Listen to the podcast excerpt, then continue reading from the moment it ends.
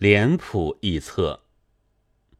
对于戏剧，我完全是外行，但遇到研究中国戏剧的文章，有时也看一看。近来的中国戏是否象征主义，或中国戏里有无象征手法的问题，我是觉得很有趣味的。博鸿先生在《戏周刊》十一期上说起脸谱。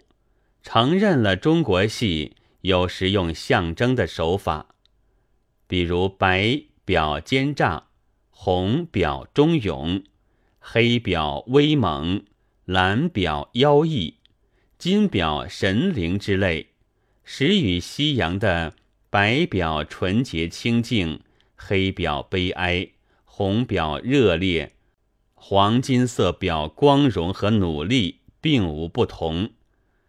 这就是色的象征，虽然比较的单纯低级，这似乎也很不错，但再一想，却又生了疑问：因为白表奸诈，红表忠勇之类，是只以在脸上为限；一到别的地方，白就并不象征奸诈，红也不表示忠勇了。对于中国的戏剧史，我又是完全的外行。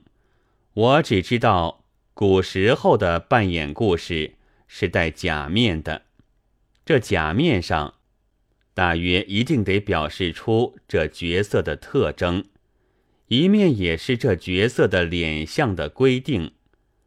古代的假面和现在的打脸的关系，好像还没有人研究过。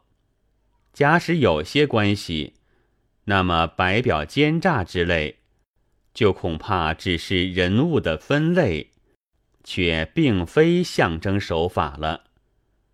中国古来就喜欢讲相人术，但自然和现在的相面不同，并非从气色上看出祸福来，而是所谓成于中，比行于外，要从脸相上。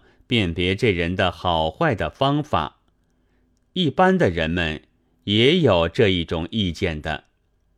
我们在现在还常听到“看他样子就不是好人”这一类话。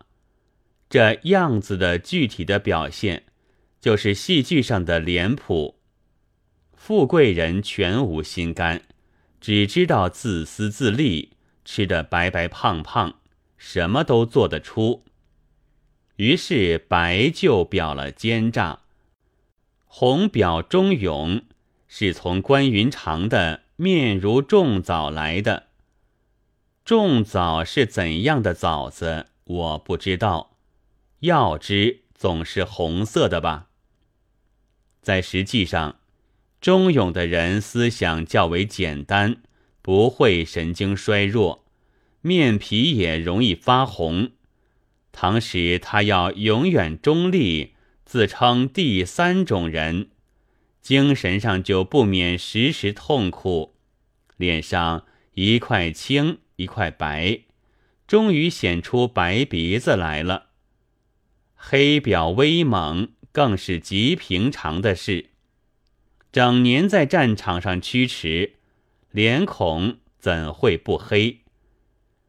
擦着雪花膏的公子，是一定不肯自己出面去战斗的。士君子常在一门一门的将人们分类，平民也在分类。我想，这脸谱便是幽灵和看客共同逐渐议定的分类图。不过，平民的辨别感受的力量。是没有士君子那么细腻的，况且我们古时候戏台的搭法又和罗马不同，使看客非常散漫，表现倘不加重，他们就觉不到、看不清。这么一来，各类人物的脸谱就不能不夸大化、漫画化，甚而至于。到的后来，弄得稀奇古怪，和实际离得很远，好像象征手法了。脸谱当然自有它本身的意义的，但我总觉得并非象征手法，而且在舞台的构造和看客的程度和古代不同的时候，它更不过是一种赘游，无需扶持它的存在了。然而用在别一种有意义的玩意儿上，在现在，我却以为还是很有兴趣的。十月三十一日。